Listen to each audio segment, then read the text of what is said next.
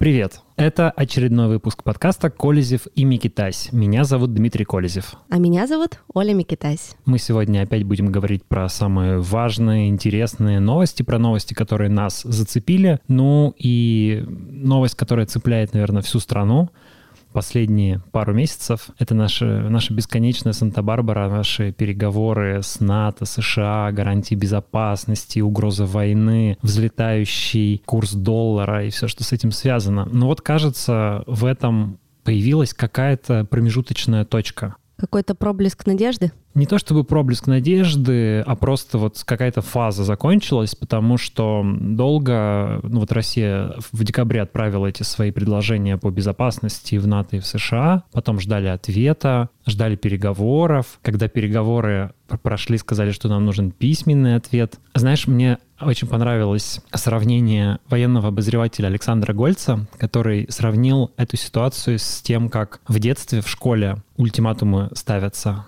типа вот два парнишки, школьника спорят о чем-то, и один другому говорит, ну-ка, там, сделай то-то, а то сейчас как дам тебе, считаю до трех. Раз, два, и вот уже два, и вроде надо бить, а что-то драться-то на самом деле не хочется, и ты драться-то не хотел, и как-то просто нужно, чтобы ультиматум твой выполнили. Ты начинаешь два на ниточке, Да-да-да, два, с половиной. Два с половиной. Два с хвостиком. Два с хвостиком. Вот, и вот это вот, вот это вот, а теперь давайте еще письменный ответ. Это было два с хвостиком. Ну и нам дали письменный ответ, и там говорят нет нет, мы не согласны на то, что вы предлагаете. Ну, на, на самые важные вещи в этих предложениях. На то, что НАТО должна гарантировать не расширение на восток, не принятие в себя Украины и Грузии. Вот на все это мы не согласны. Но мы готовы обсудить там некоторые вещи, типа контроль за вооружениями, совместные взаимные комиссии, проверки объектов, взаимная прозрачность военных учений, чтобы вот там НАТО свои какие-то страшные силы не концентрировало у российской границы, и, соответственно, Россия не концентрировала свои силы ближе к Западу.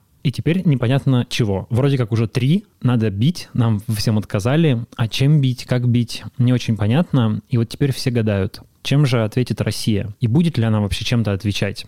По логике надо, потому что драматургия была такова, что все эти месяцы, ну, недели повышались ставки, и если теперь просто сказать, ну нет, так нет, и жить дальше, то как-то, наверное, этого никто не поймет. Ни граждане, ни элиты, ни весь мир, ну и Владимир Путин, наш альфа-самец главный, он же не может как бы вот типа просто съесть отказ. Будет какой-то ответ. Но какой ответ, непонятно. Ну да, все это как тянется, как резина какая-то, и продолжается переброс войск, там постоянно все укрепляется у границ, мы об этом слышим там, в социальных сетях и везде, из всех источников, но и все это на какой-то такой, знаешь, паузе. Все такие сели да. и ждут. Мы в прошлом выпуске говорили, что все ждут войны, в России ждут войны, в Украине ждут войны, но по-прежнему я и все военные эксперты, с которыми я говорю на эту тему, все в один голос говорят, что вот такой войны, которую рисуют западные СМИ, что типа российские там танковые клинья идут на Киев, российская авиация бомбит украинские города, такого точно не будет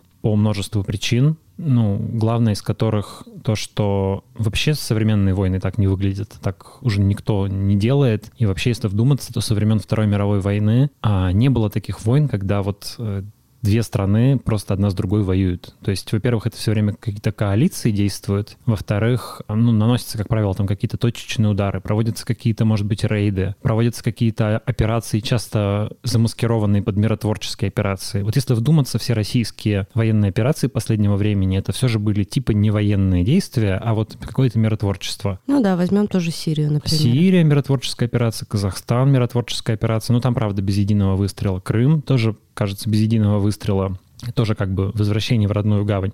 Это все как бы не военные действия, с применением военных сил, но без агрессии, без выстрелов. А, ну или, по крайней мере, так это подавалось в медийной картинке. И здесь, конечно, тоже не будет никакой там вперед на Киев. Вот такого точно не будет. А, да и невозможно, потому что, ну и что дальше? Дошли до Киева, а там-то чего? Огромная страна, десятки миллионов населения, 40 миллионов человек Украина. Не маленькая армия. Они там уже какие-то отряды ополчения собирают на случай партизанской войны. Ну, то есть оккупировать такую страну невозможно. Еще и с такой поддержкой. Что извне. делать, да, то есть как бы санкции будут, понятно, чудовищные. Значит, ну, короче говоря, то есть последствия ужасные, и ясно, что такого не будет. А тогда что будет, вопрос. Ну вот начались, начались какие-то телодвижения в сторону, значит, Донецкой и Луганской Народной Республик. Да, хотела спросить твое мнение по поводу высказывания Владимира Васильева из фракции «Единая Россия» в Госдуме, который он заявил, что мы должны помочь ДНР и ЛНР поставить туда свою технику, своих военных. Ну смотри, с одной стороны, о чем-то подобном сначала стали говорить наши коммунисты в Государственной Думе и партия «Справедливая Россия», такой наш лево-патриотический фланг. Они сказали, что Россия должна признать ДНР и ЛНР как независимое государство, как суверенное государство. Но то есть парадокс в том, что несмотря на поддержку, которую, безусловно, Россия, ДНР и ЛНР оказывает, мы ведь не признаем их существование. И формально, вот строго говоря, мы считаем, что эти территории — это территория Украины. Просто, ну, там сложилась такая ситуация. Сейчас и как раз Минские соглашения, они подразумевают в конечном счете реинтеграцию этих территорий обратно в Украину. Россия их не собирается, в общем-то, присоединять, не собирается, по крайней мере, ну, никак это не озвучивает. Так вот, сейчас планы признавать ДНР и ЛНР вроде как нет. Но коммунисты и справедливоросы СССР сказали, что давайте их признаем. Что это будет значить, если вдруг мы их признаем? Ну, что мы не будем считать эту территорию территорией Украины, а будем считать территорией суверенных государств и можем, например, туда ввести войска и ну, помогая там нашим согражданам, потому что вот вчера как раз была опубликована статистика, что уже больше 700 тысяч жителей ДНР и ЛНР получили российские паспорта. И взяв какой-нибудь там любой повод, любой артобстрел школы, реальный или вымышленный, пролет какого-нибудь э, турецкого беспилотника, который украинцы купили эти турецкие беспилотники, и вот они теперь пугают российскую армию, потому что они ну, довольно эффективные. Вот. В общем, какие-то угрозы местному населению, можно сказать, ну, там притесняют наших соотечественников. На территории суверенных государств ДНР и ЛНР, нужно туда вводить российскую армию. И появится там российская армия как бы в полном своем э, великолепии. То есть сейчас она там вроде как присутствует, но тайно, ну, присутствует, видимо, в виде каких-то военных отпускников, которые как бы в отпуске, но что-то там делают. Присутствует в виде каких-то инструкторов, в виде техники военной, которая там быть не должна. А, ну, а так появится армия вот прям по-настоящему, с российскими флагами, официально, с пресс-релизами Министерства обороны, с полной публичностью. Будет ли это считаться вторжением в Украину, например? Как бы формально да, потому что российская армия с точки зрения международного права перейдет э, украинскую границу. С точки зрения реальной ситуации, нет. Ну, потому что там и так, а, это, по сути, пророссийские территории, там и так российская армия. То есть она просто там легализуется таким образом.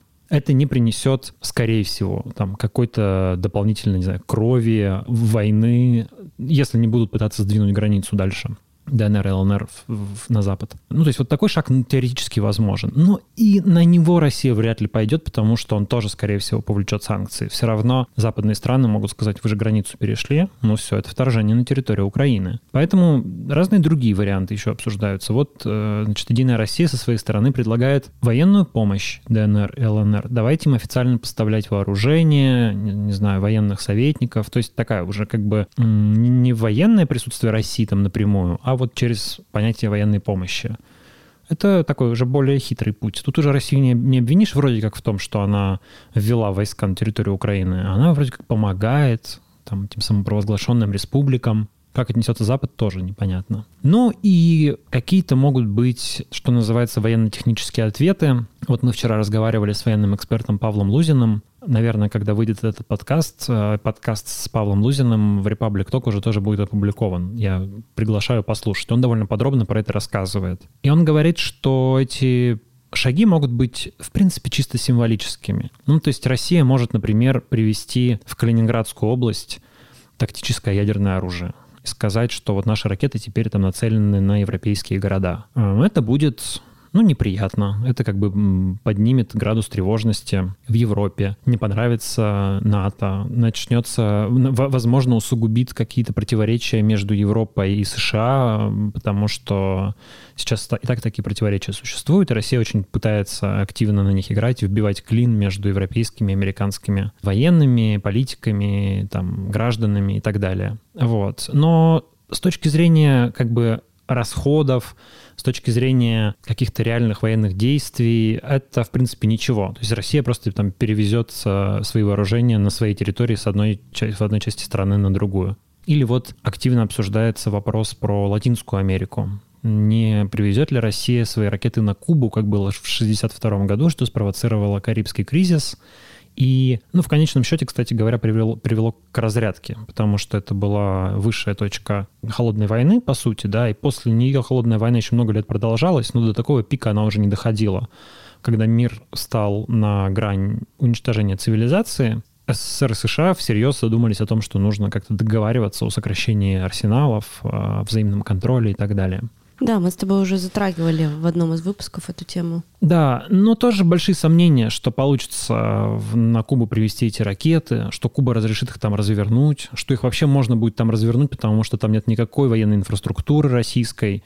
Это у Советского Союза там была военная база, от которой, кстати говоря, Россия отказалась при Путине в начале 2000-х. И поэтому, ну вот, не очень понятно, что Россия сделает. Может быть, опять же, ссылаюсь на Павла Лузина, это может быть появление базы для российских подводных лодок а, где-то в одной из латиноамериканских стран. Там Венесуэла, я уж не помню, есть ли там у Никарагуа выход а, к океану, вот честно забыл. Ну, там та же Куба, пожалуйста, большое побережье. Или станции космической связи Латинской Америки, которые необходимы России, она их может там установить, это несколько изменит баланс как бы в военно-космической сфере, но вот с точки зрения такого обывателя, которому говорили, сейчас мы жахнем по НАТО и по Америке. Как там Хрущев говорил, запустим ежа в штаны, покажем Кузькину мать. Ну вот ничего этого, скорее всего, не будет. То есть, наверное, ответ будет какой-то ограниченный. И мне бы очень хотелось, конечно, чтобы этот ответ ну, просто с точки зрения гуманистических идеалов, чтобы он не обернулся никакой кровью, а был вот э, таким скорее военно-политическим. То есть, ну, это была какая-то демонстрация того, что там Россия не смирилась с этим натовским «нет». Но чтобы обошлось без стрельбы, без крови, без взрывов, без человеческих страданий. Я думаю, что мы с тобой еще не раз вернемся в нашем подкасте к этой истории, потому что она продолжается буквально на наших глазах.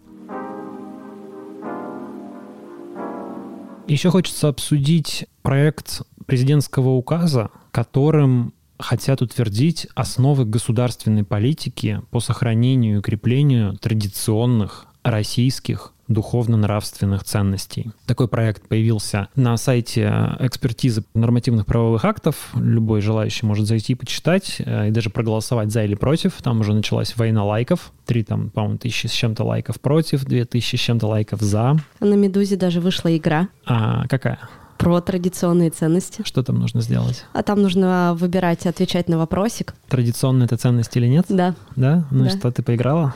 А, я еще не поиграла. Можем оставить ссылку, можете поиграть. А, очень классно, она прикольно сделана, интересно. Там интересные вопросы.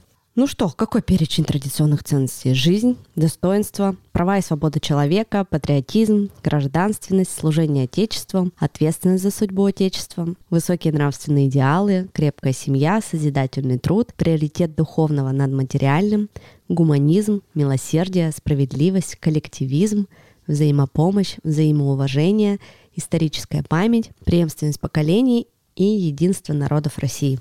Ну и что, разве плохо звучит? Да звучит вроде нормально, но вот знаешь, взаимоуважение, приоритет духовного над материальным, ответственность за судьбу Отечества, права и свободы человека. Мне по поводу этого проекта кажется, ну, думаются следующие вещи. Во-первых, документы бывают разные. Некоторые из них становятся чем-то реальным, некоторые остаются пустыми декларациями. У этого документа есть все шансы остаться совершенно пустой декларацией. Сейчас его примут, мы про него поговорим. Жизнь пойдет своим чередом, и вообще ничего не изменится. Но э, в некоторых случаях потом задним числом становится ясно, что такого рода документы, они, ну, играют важную роль там, в формировании, ну, например, какого идеологии авторитарного государства. Ну, и раз уж мы обсуждаем этот документ, давайте отнесемся к нему серьезно, поговорим о нем так, как будто бы, как будто бы с этим документом дальше что-то будет происходить. То есть он не просто, не просто будет таким выбросом букв в воздух. Моя претензия к этому списку, наверное, главная, то есть их две. То есть, с одной стороны, он очень лукавый. он, если думать про каждую из этих ценностей, то в современной России можно найти массу всего, что противоречит этим декларациям, в том числе то, что делает власть. С другой стороны, список противоречивый. В нем как бы намешано за все хорошее, что называется. Там есть вещи, которые вступают друг с другом в противоречие. Если брать э, там, одну, скажем, не знаю, ценность гуманизма и ценность человеческой жизни, которая прописана номер один, и ценности коллективизма, которые там тоже прописаны. Это, в принципе, друг другу во многом противоречащие, на мой взгляд, ценности, потому что коллективизм предполагает преобладание интересов какой-то группы, например, нации, государства, партии, не знаю, военного соединения, хоть чего, какой-то группы, коллектива какого-то, над интересами личности, индивидуальными интересами. И, собственно, мне кажется, что это вообще вот главный вопрос э, российский и такой главный, как бы, краеугольный камень наших э, проблем и наших споров. Что важнее?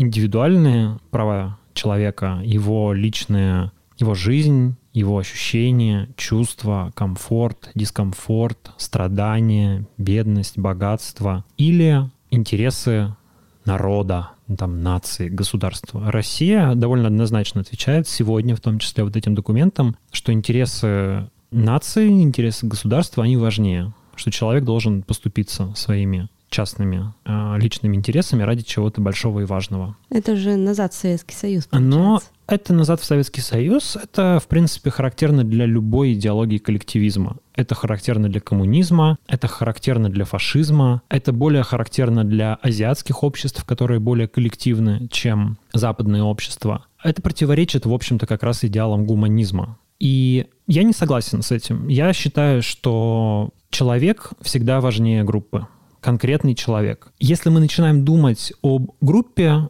это позволяет оправдывать любые жестокости, любые вообще ужасы, любые нарушения, которые можно сотворить с обычным человеком. Начинаются все вот эти вот лес рубят, щепки летят. Вот сейчас надо пострадать, затянуть пояса, значит, ради того, ради светлого прекрасного будущего. Ради всеобщего блага. Ради всеобщего блага. Совершенно абстрактного. Нет никакого всеобщего блага, его просто не может быть. А есть сумма сумма индивидуальностей, и нужно думать про каждого из этих людей. Самое важное, что у коллективов, у нации, у там, страны в целом нет чувств.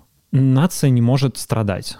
Нация не может болеть, голодать. Она не может истекать кровью. У нее не могут ампутировать конечности. Она не может мучиться от боли. Она в то же время не может испытывать э, тепло, уют, любовь, удовольствие. Люди могут это делать. И когда мы говорим, что нация важнее, чем человек, ну, мне кажется, мы обманываем кого-то, себя или своего собеседника, потому как делать во благо, что-то во благо нации, это значит во благо непонятно чего, абстракции, чего-то условно придуманного нами. Но, как правило, вот за это благо приходится расплачиваться какими-то невзгодами, страданиями простых людей, обычных людей, ну хорошо, не простых, разных, э, Каждой отдельной личности. Сложных людей. Каждой отдельной личности, конечно, да. То есть и вы сейчас тут пострадаете немножко, но потом будет, обязательно будет всеобщее благо. Но вот сколько я знаю про историю разных стран и государств, практически никогда такие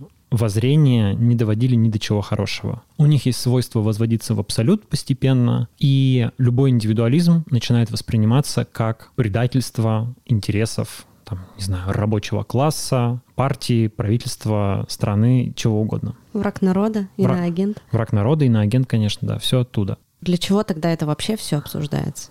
С моей точки зрения, тут есть две, наверное, причины. Первая причина — это то, что власти нужна какая-то идеология, чтобы объяснять, почему, грубо говоря, она плохо справляется со своей работой. То Почему есть она... мы там, где мы есть? То есть она иногда, как бы не будем говорить, что власть у нас абсолютно плохая, в некоторых вещах она справляется со своей работой нормально, хорошо. Такие вещи тоже есть. Но там ей ничего объяснять не нужно как раз. Там люди и так видят. И им не нужно, ну, им можно сказать, что, смотрите, вот мы сделали, мы молодцы, пользуйтесь. Не знаю, госуслуги запустили. Молодцы, хорошо, удобно, спасибо вам за это. Значит, а есть довольно много вещей, где власть справляется хуже. И вот там нужны какие-то объяснения. А, ну и одно из этих объяснений это то, что, ребят, у нас, вот смотрите, записано приоритет духовного над материальным. Ну какие вам материальные блага? Ну что вы думаете? Про живот свой набить? Про то, чтобы дома было значит, э, чисто, тепло и красиво. Э, хотите кухонный гарнитур обновить, машину новую купить, хотите детей своих одеть. Слушайте, что у вас за мещанские вообще ценности? Думайте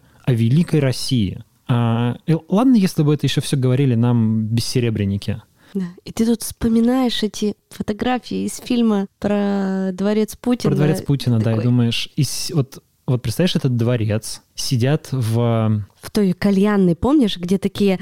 Их описывали в фильме как э, восточные такие замки. Да. А они мне представились не как восточные купола, а как обычные церковные купола, а на фоне, конечно же, шест. И ты думаешь, а это не оскорбляет чувство верующих? Ну там креста нет, поэтому, как считается, не оскорбляет. Ну да, сидят в кальянной, а, значит, старцы из Совета Безопасности наслаждаются э, танцами у шеста и говорят, вот все-таки важен приоритет духовного над материальным. Да. Ну, если бы мы не были такими одухотворенными, мы бы здесь не сидели. И, в принципе, если идти по этому списку ценностей, то там каждому пункту есть вопросики. Ну вот вы декларируете жизнь главной ценностью.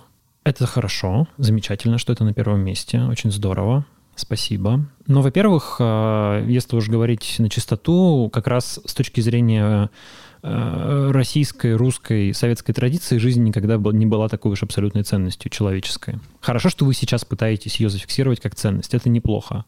Но это как раз не традиционно. Это как раз не традиционно. Ну, хорошо. Но если жизнь провозглашается ключевой ценностью, главной, номер один, она записана в списке Почему не, от, не откажемся от смертной казни раз и навсегда? Почему у нас периодически всплывают разговоры о том, что смертную казнь нужно возобновить, восстановить? У нас наложен на нее временный, по сути, мораторий, который стал там постоянным, но отмены смертной казни не произошло. Если мы это провозглашаем как ценность, давайте откажемся. Ну а что далеко ходить? Вот э, один день назад у Юрия Дудя вышел фильм про Беларусь. Его посмотрели уже 4,5 миллиона человек. Ты не смотрел еще? Нет. Я сегодня планирую посмотреть. И а сколько наших граждан российских в Беларуси находится? И, и что, их жизнь не ценная? Некоторым уже дали очень большие сроки, а они граждане России. Но у них жизнь не забирают. Жизнь, ну, знаешь, это У них бы... свободу забирают. Свободу забирают. Свободы здесь, кстати, нет среди ценностей. Никак, никакого противоречия в этом нет. Но для меня это как-то, знаешь, равноценно даже. То есть мы за своих граждан не вступаемся, за граждан нашей страны. Они сидят там в этой Беларуси, получают реальные сроки по 14, по 16 лет. Следующий пункт, там есть еще достоинство. Ну вот я думал, тоже можно вспомнить фильм Дудя, который мы обсуждали уже про пытки. Ну вот э, достоинство — это уважение человеческой личности к человеку и взаимоуважение. Вот самая важная тема последних месяцев. Это то, как пытают в российских тюрьмах, как людей э, к ним относятся не то, что унижают их достоинство, да, а просто относятся к ним как к какому-то мясу, каким-то животным, даже хуже. Где здесь ценность достоинства? Это часть, причем это часть, к сожалению, нашей системы, то есть это не отдельный случай, мы уже это поняли. Права и свободы человека зафиксированы в, этих, э, в этом списке. Тоже здорово, что зафиксированы, потому что у нас отдельные спикеры заявляют, что вообще само понятие прав и свобод человека — это как бы чуждое нам у нас в том числе об этом говорят э, религиозные лидеры часто. Но здесь его вписали. Опять же, ничего традиционного тут э, для России, на мой взгляд, нет. Но хорошо, что это вводится в список ценностей. Патриотизм тоже традиционная, да, это традиционная вещь. У нас э, любовь к родине культивировалась и культивируется. Наверное, ничего плохого здесь нет. Проблема в том, что когда говорят о патриотизме, чаще всего почему-то путают страну и государство, страну и власть. И получается, что тот, кто высказывается против действий власти или в чем-то не согласен, он не патриот. То есть кто говорит, что, не знаю, не надо воевать, а страна воюет, это не патриотично. Кто говорит, что надо дружить с, с Западом, например, чтобы наши люди жили лучше. Нет, это не патриотично. Надо, значит, ради светлого будущего поссориться со всем миром, чтобы доказать всем, что мы, значит, еще ого-го. Ну и так далее. Там можно много перечислять. Крепкая семья, вот мне еще понравилась. Я вот вспоминаю наших всех разведенных чиновников, начиная от президента. Да. Кто-то разведен реально, как Путин, кто-то фиктивно. Вот тоже вчера журналист-расследователь Сергей Жов публиковал такой в Твиттере тред про жену Сергея Миронова. Лидера фракции «Справедливая Россия». Они развелись формально, то есть теперь она может не декларировать свое имущество. Но судя по ее социальным сетям, чего-то развод был какой-то не очень настоящий. При этом там уровень потребления фантастический. Какие-то Бентли, а, значит, там дорогие, дорогой отдых, дорогие курорты. Это я напомню, формально бывшая супруга социалиста, члена партии, лидера фракции справедливая Россия за правду, то есть человека, который вообще борется с социальным неравенством. Ну вот поборолся тем, что а, развелся как бы со своей супругой. Ну вот а, это про крепость семьи. Созидательный труд тоже очень важно. У нас по, сейчас по опросам дети мечтают э, силовиками стать, чиновниками или уехать из страны. Вот как бы тоже все созидательный труд. Мне недавно дочка сказала, что она хочет в Америку переехать. Начала английский учить, поваром хочет стать не хочет силовиком быть в полиции работать. Ну вот, да. Но высокие нравственные идеалы еще тоже важная ценность. Я даже не знаю тут что сказать. Вот, наверное, взять и отравить своего политического оппонента. Это высоко, высоконравственный поступок с точки зрения нашей власти. Ну, в общем, короче говоря, там вот много таких вещей, э, противоречивых и странных. Но в этом список многие на самом деле видели, а в этом указе еще есть разные в проекте указа. Еще есть разные интересные нюансы. Например, там сказано, что является угрозой для традиционных ценностей. И угрозой являются не только деятельность экстремистских и террористических организаций, а это, как мы помним, например, Фонд борьбы с коррупцией, но и просто вот прям написано на голубом глазу действия США. Да-да-да. Почему? Что все действия США ведут к... являются угрозой для этих ценностей. Действия союзников США. Действия союзников США. Слушайте, возьмите любой американский фильм, и вы там на самом деле увидите пропаганду огромного количества этих ценностей довольно эффективную пропаганду. Я думаю, что во многих россиянах часть этих ценностей воспитана именно американским кино. А, значит, цитирую, идеологическое и психологическое воздействие на граждан России ведет к насаждению чуждо российскому народу и разрушительной для российского общества системы идей и ценностей, включающей в себя культ эгоизма, вседозволенности, безнравственности, отрицание идеалов патриотизма, служение Отечеству, продолжение рода, созидательного труда, позитивного вклада России в мировую историю и культуру. Вот с этим вот, согласно указу, нужно бороться. И бороться тоже самыми разными способами. Тут есть всякие списки мероприятий, но среди них, естественно, есть совершенствование а, нормативно-правовой базы, а это в переводе на русский язык значит примем какие-нибудь новые ограничительные законы разнообразные мониторинги, разнообразные, довольно много всяких мероприятий по действиям в информационной среде, в том числе разные госзаказы на продвижение этих ценностей. То есть можно представить, в какой вообще, в какие огромные траты бюджетных денег это все выльется. А, как бы, и такие вещи — это всегда лучший способ, где можно украсть потому что всякие вот эти вот очень такие аморфные, которые не пощупаешь руками проекты по продвижению чего-нибудь там, значит, устроим 10 флешмобов э, в виде российского флага, потратим на это 15 миллионов рублей, нарисуем половину в фотошопе, как бы освоим деньги. Вот, вот это вот наши ценности. Вот так вот в основном это все и будет. Ну и в конечном счете, я думаю, что этот документ, если он будет реально использоваться, он, как всегда, будет применяться для борьбы со всяческим инакомыслием. Это во-первых. А во-вторых, он просто станет очередным топливом для дурости наших правоохранительных органов и чиновников-исполнителей. Потому что, как в любом большом государственном деле, тут обязательно появится, значит, KPI, обязательно появятся э, всякие способы поощрения выполнения этих планов и наказания за их невыполнение и в итоге, ну вот, не знаю, написано, что, значит, нужно бороться с деструктивной идеологией. И будет стоять у чиновника задача, что нужно за квартал найти 10... Иноагентов.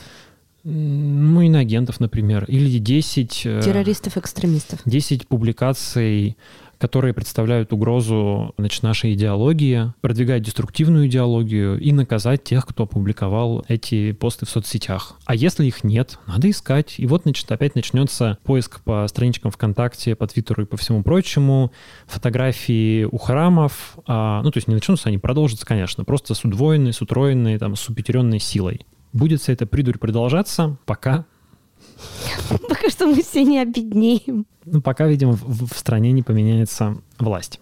Думаю, так. Не радужно. Ну, Так шо- хочется сказать, ну что это, никогда?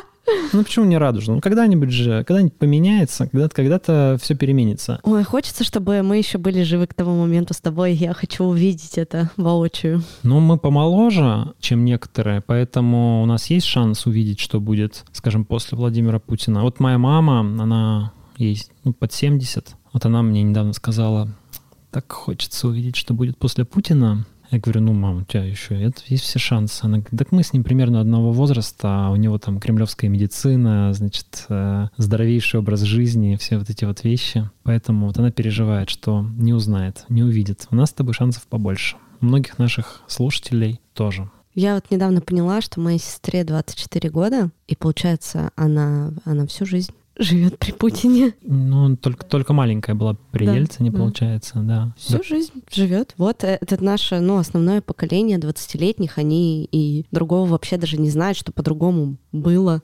когда-то. Так, и знаешь, что интересно? Вот обычно, когда про эти ценности говорят, приводят в пример какие-то там ужасы, значит, молодежные, да, там, вот, смотрите, что молодежь творит в соцсетях. Молодежь там 15, 16, 17 лет. Слушайте, так эти ребята выросли при вашей власти. Это же вы там отвечали за их воспитание. Это же при вас они росли, формировались. Вот они такими сформировались. Сейчас вы говорите, это виновата Америка, ее деструктивная идеология. Послушайте, ну они не в Америке росли, они в России росли. Почему вы ответственность никакую на себя за это не принимаете? Почему перекладывается ответственность на какую-то опять Соединенные Штаты? Либо на личность. Это родители такие у него. Либо на личность, Да. да. да. Давай закончим а, обсуждение этой темы робкой надеждой на то, что этот проект указа а, останется очередной декларацией. И, в принципе, в нашей жизни ничего особо не изменит. Таких документов, на самом деле, довольно много. Принимаются они периодически. Все зависит, конечно, от энтузиазма там отдельных чиновников и, скажем так, возможности заработать на том или ином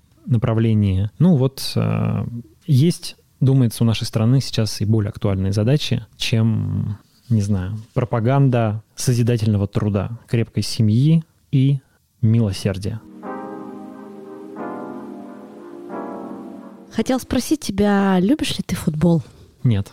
Не любишь? А помнишь, был чемпионат мира, и даже у нас в нашем с тобой городе, в Екатеринбурге, проходили игры. Не ходил? Нет, ни на одну. А я ходила. И я помню, что тогда мы получали фан-айди. И это была такая процедура очень интересная. Даже, по-моему, несколько ступеней мы проходили, нас фотографировали, мы куда-то там отправляли информацию свою. И получили такие карточки с нашей фотографией, фамилией на английском языке, и поэтому фан-айди проходили на стадион. Госдума и Совет Федерации в декабре приняли закон о фан-айди, и вступит он в силу уже с 1 июня 2022 года. Да, там есть только небольшой нюанс, что закон действует, он уже подписан президентом, ну, то есть он не вступил в силу, но это уже действующий закон. Но там еще должен появиться нормативно-правовой акт, как бы подзаконный акт так называемый, а, в виде, по-моему, постановления правительства, которое должно определить, собственно, а как он будет действовать. Потому что закон рамочный. Он говорит, что вот есть такой фан-ID. А на каких именно спортивных мероприятиях он будет применяться, скажем, только на матчах, ну, каких-то международных матчах, или в том числе на матчах российской футбольной премьер-лиги, то есть вот такой как бы обычный рутинный футбол, где играют клубы. Вот как я понимаю, сейчас об этом идет дискуссия. Да, и ты знаешь, позиция болельщиков и многочисленных футбольных экспертов, которые так или иначе занимают государственные посты, футбольные фанаты, фактически последняя в России организованная сила, которая не побоится открытых силовых выступлений. Я думаю, что именно поэтому вводится фан-ID, э, чтобы держать их в рамках, потому что это болельщики, это реально огромная сила и огромные такие комьюнити, да, внутри этой системы футбольной. И они же обладают огромным голосом. И в основном болельщики — это молодые люди, а, примерно там, от 20 до 40 лет. Это в основном мужчины. Ну, то есть такая очень активная прослойка, которая может в нужный момент и участвовать в митингах, и все это не пойдет на пользу государства. А их очень легко организовать. Смотря на чьей стороне они будут участвовать. Да, а их очень легко организовать. Но благодаря тому, что вот этот закон принимает, футбольные фанаты, они очень недовольны этим. И всю неделю я читала новости, что все буквально взбешены этой новостью. Более того, они как бы открыто говорят, что они будут бойкотировать матчи. То есть они не просто бесятся, они предпринимают действия, они публикуют воззвания, публикуют там призывы бойкотировать э, матчи и Это уже делают, насколько я помню, «Спартак», Ростов, ну, их сообщество, «Зенит», по-моему, даже, да? Да. И вот э, тут как раз довольно смешная штука. Ты права абсолютно, что власть побаивается болельщиков, потому что это ну, чуть ли не единственная в стране какая-то организованная массовая движуха, неконтролируемая властью. То есть у нас, в принципе, если подумать, все уже вот под контролем. А болельщики остались такой последней силой, которая вот, она не политическая, она в политику особо не влезет, но они на них тревожно смотрят, потому что у нас была история на Манежке в 2010 году, когда недовольная а, гибелью одного из футбольных болельщиков и как бы бездействием полиции, футбольные фанаты вышли на Манежную площадь, устроили там беспорядки, к ним пришлось а, выходить договариваться там главе ГУМВД Москвы Владимиру Колокольцеву. Короче, это был такой прям ну, а, тревожный момент для власти, они испугались. А потом еще в 2014 году в Украине случился Майдан. И в Майдане, как считается, тоже приняли участие футбольные болельщики. Они как бы сыграли там важную роль. И российская власть смотрит на эти ну, видимо, держит в памяти эти две вещи, как бы и помнит, что вот есть такая угрожающая вещь, футбольные болельщики, и как-то надо с ними разбираться. И там делалось, на самом деле, много всего, то есть там были и посадки отдельных болельщиков, и запреты через суд им посещать футбольные матчи и разные-разные там еще действия, но вот решили принять какую-то системную штуку, вот эти вот паспорта болельщиков, которые как бы помогут, ну, по сути, вне всяких вообще публичных процедур решать, кому можно ходить на матчи, кому нельзя. А решает ФСБ. А решает ФСБ, да. В том-то и проблема, что вообще непонятно, на каком основании могут тебе отказать в этом Fan как это оспаривать. То есть тебе просто сказали, что все, нет, да, твой, твой Fan не действителен, да, или ты его не просто не можешь получить. Но неофициально говорят, что те, кто участвовал в разных несанкционированных митингах, Сходил, они... конечно, сходил на митинг э, на, там за Навального, типа, все, тебе никакого Fan Например, скорее всего, это так и будет работать. То есть сейчас есть судебная процедура, тебя, например, если задержали на матче за хулиганские действия, то потом через суд тебе могут запретить посещать матчи. И это, кстати, нормально работает, и это окей. То есть так и так и должно быть. Ты в суде можешь выступить и сказать, нет, гражданин судья, меня оболгали, вот смотрите, видеозапись, я тут ничего не делаю, значит, э, это все неправда. Адвокат может выступить твой, а, не знаю, там, применить все способы юридической защиты, действовать в рамках административного кодекса и так далее. А когда это просто решает какой-то человек в кабинете ФСБ, у тебя нет всех этих возможностей, ты просто приходишь на матч, а твой FNID не работает, и все. Вот, и поэтому в основном болельщики протестуют. Тем более у нас же основ... все стадионы современные уже оборудованы камерами. Там же все прекрасно видно, кто как хулиганит. Так у нас даже есть делает. отдельные зоны. Ты вот не был на нашем ну, стадионе? сектора, конечно, болельщиков да, отдельно. Отдельный да? сектор для болельщиков. Ну и там никакой жести давно не происходит. Да. Как говорят мне мои знакомые болельщики и спортивные журналисты, с которыми я общаюсь, это все осталось там в 90-х, в начале 2000-х. Потому что сейчас камера, она четко смотрит на этот сектор. Все лица считываются если кто-то что-то там делает незаконное, даже жжет ФРА просто, то, господи, вот его найдут, дадут административку и в судебном порядке запретят там на год, на два, на три ходить на матчи. И вот это как раз, ну, мировая практика, это адекватно. FNID неадекватно. Так вот, власти, в общем, видимо, как-то решив окончательно прижать фанатов э, к Ноксию, они в основном силовики, они лоббировали вот эту идею FNID. Но проблема в том, что до, до тех пор, пока этот закон не принимали, как раз фанаты были достаточно аполитичны. Они не выступали, не объединялись, они ходили на футбол и ходили на футбол. А теперь власть зачем-то превратила их как раз в своих оппонентов. Она взяла вот эту вот организованную силу как раз настроила против себя. Собственно, называется «За что боролись, на то и напоролись». Ну, не первый, не последний пример того, когда вот э, российская власть, пытаясь с чем-то справиться, усугубляет ситуацию. Шнуров еще такой клип выпустил. «Паспорт». Не смотрел? Я к Сергею Шнурову сейчас отношусь уже очень так... Э, Неоднозначно. Да не то, что однозначно, скорее негативно, даже однозначно, из-за вот его этих странных взаимоотношений с Евгением Пригожиным, там запись э, всяких клипов для явно в интересах каких-то политических кампаний. Мы хотели с тобой в прошлый раз обсудить еще ситуацию в Петербурге и Беглова, но не успели это сделать. Он же тоже снял по этому поводу клип. Ну да, и как раз этот клип заставил многих заговорить о том, что Шнуров явно ну, по всей видимости, действует в интересах Пригожина. Наше вот екатеринбургское издание «Знаком» написало об этом текст. Пригожин подал иск на 5 миллионов рублей, опровергая эту информацию. Поэтому мы тут тоже скажем, что Евгений Пригожин отрицает, безусловно, эту связь. Но я теперь все вещи, которые делает Шнуров, воспринимаю как бы в контексте, ну, что называется мурзилочности. Ну, типа человек, который получает какие-то деньги от там власти или близких к власти предпринимателей и что-то за эти деньги делает. То есть как бы торгует а, своим талантом. Медиа. И его воспринимают люди. Ну, то есть у него такой достаточно легкий слог. И, Не, он талантливый, да. безусловно, конечно. Много мата, свой шарм, своя харизма, и он действует реально на массы. Я посмотрела этот клип такая, мне понравилось. И с другой стороны, я начала вот это раскручивать, твою мысль, которую ты только что сказал. То, что он политически мотивирован, а какой в этом смысл тогда съемки этого клипа про паспорт? Вот э, я как раз про это хотел сказать. Э, помимо Шнурова еще неожиданно телеведущий Владимир Соловьев выступил да, против да. Э, этого ФНИД, что говорит как бы о том, что есть а, либо некая дискуссия во власти, то есть какого-то, несмотря на принятие законопроекта, нет однозначного решения, либо то, что власть напряглась и испугалась этих выступлений фанатов. И таким образом решила дать заднюю? Да, решила дать заднюю, да, решила показать, что смотрите, мы тут что-то какая-то дискуссия есть, вот Шнуров выступил выступил против, у нас журналист, вот Владимир Соловьев, известный mm-hmm. телеведущий, высказывается против. Какая-то дискуссия образовалась.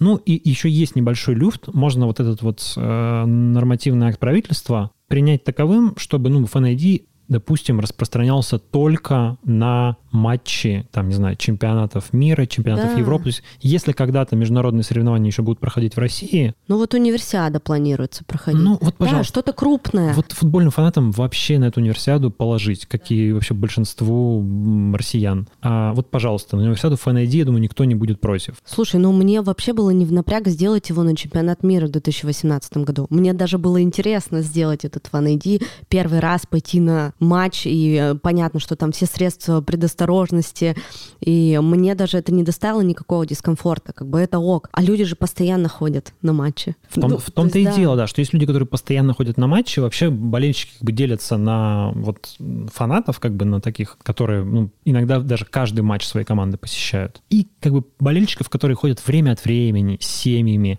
их в среде болельщиков называют кузьмичи. Вот таких Кузьмичей, в принципе, большинство. Но они ходят на футбол, типа, как на развлечение. Ты была Кузьмичом, когда сходила на этот э, матч. На сборную вообще ходят в основном Кузьмичи, потому что фанатам сборной не очень интересно. Они в основном болеют за клубы. А, ну, нет, тоже на сборную ходят, но как бы для них основной это клубный футбол. Проблема еще в том, понимаешь, что у нас футбол почему-то есть дискуссия. Тут еще конечно, в тайне недовольны владельцы клубов. Открыто высказался, по-моему, только президент Урала Иванов. Галицкий. А Галицкий, по-моему, как раз сказал, что ну, типа закон есть закон, мы будем его исполнять. Вот если я правильно помню. Там какой-то особой что-то у него выступлений против я не увидел. Ну, я могу ошибаться, поправь меня, если не так. Ну, у меня наоборот написано вот в моей заметочке, что Галицкий, создатель сети «Магнит» и владелец э, футбольного клуба «Краснодар», э, высказался против. Потому что у нас же в основном все клубы, они принадлежат всяким государственным Государственным компаниям. структурам, да. «Зенит» да. «Газпромовский», Поэтому на самом деле им-то, ну, по факту вообще все равно.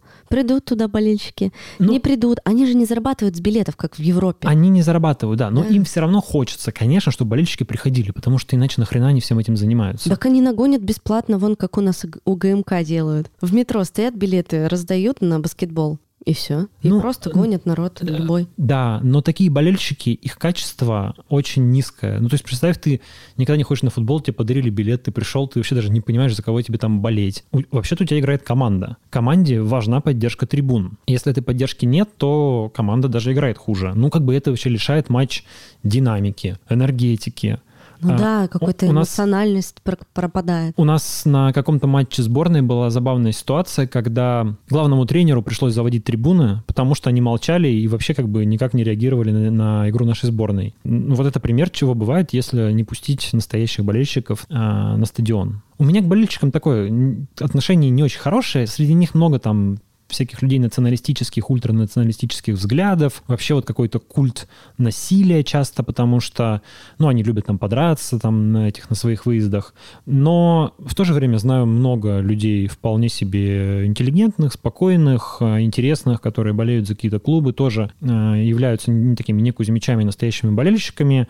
Таких людей много, они вполне разумные, в общем, ну, это нормальное явление нашего мира, нашей культуры. Люди болеют за команды, они такие таким образом чувствуют какую-то общность, это часть как бы их социальности, часть их связи. Проблема еще в том, что нашему государству вообще не нравятся никакие объединения граждан. Это противоречит традиционным ценностям, которые мы только что с тобой обсудили. Там же все про, про нацию, про коллективизм. Но это тоже коллективизм, понимаешь? Это коллективизм. Но государство еще хочет, чтобы этот коллективизм, он был весь государственный. То есть государство этот коллективизм должно организовать и одобрить. Это можно, а это нельзя. А если этот коллективизм как-то без него образовался, то это уже угрожающий государству коллективизм. Ведь э, они, значит, завтра ходят на матчи, а завтра они пойдут на Кремль, нас свергнут и не пойми, что тут устроят. Вот как бы этого в конечном счете и боятся. А, жду комментарии на ютубчике, когда напишут, зачем она разговаривает про футбол и про мужской спорт. Да и мне тоже напишут, потому что я тоже в футболе ни хрена не понимаю, и тут взялись такие... Но в любом случае это интересно совсем с другой стороны. Видишь, да, мы это открыли для нас, не, не как для болельщиков. Я про эту тему знаю, потому что у нас в Republic есть э, постоянный автор э, Кирилл Шулика, который спортивный журналист, и он написал уже парочку текстов про FNAD, которые я редактировал и, хочешь не хочешь, погрузился в вопрос. То есть мне это стало интересно, ну, в, в рамках моей работы. Вот, поэтому я чуть-чуть теперь про это знаю, благ, благодаря Кириллу. Пока у нас э, вводят паспорта болельщиков, власти Бельгии объявили о том, что 7 февраля гражданам страны будут выдавать загранпаспорта нового дизайна. Обложку решили украсить героями, нарисованных бельгийскими авторами комиксов. На паспортах появится изображение Тинтина, Смурфиков, Ларго Винча и других. Я бы хотела себе паспорт со Смурфиком. Ну или хотя бы просто, да, бельгийский паспорт. То, да, можно, можно, в принципе, и без смурфиков. Бельгийский, бельгийский паспорт само по себе, наверное, неплохо. Министр иностранных дел Софи Вильямс э, объяснила, что идея заключается в том, чтобы при поездках за рубеж жители страны представляли в том числе бельгийское искусство и культуру. Она отметила, что дизайн новых документов не только талантлив, но и несет оттенок юмора. Мне кажется, это классная новость, хорошая для завершения нашего выпуска. Бельгийцы любят э, комиксы, это прям Ты был, действительно... Да, в Бельгии? Это, да, я был один раз в Брюсселе, э, там много магазинов комиксов, и это вот их традиционные ценности, ну вот они их тоже пропагандируют, видишь, у каждого свое. Но прикольно, когда, ну, комиксы такая немножко как бы ироничная, самоироничная штука, и мне кажется классно, когда страна может, э, ну, чуть-чуть как бы поиронизировать э, над собой, над государственным документом, между да, прочим, паспортом, да, и на него поместить да, на что-то комиксовое, да. Это как бы показывает, что они не очень на серьезных щах. Ну, это и здорово на самом деле. А кому? Вот, вот мы тут все с тобой на, на серьезных щах. И кому хорошо от этого? Ну, можно сделать обложку для паспорта любую, в принципе, и хоть что она не будет, пока еще не запрещено. Хотя, когда сдаешь на паспортном контроле, то просят вынуть всегда из обложки. Спасибо, что послушали этот выпуск.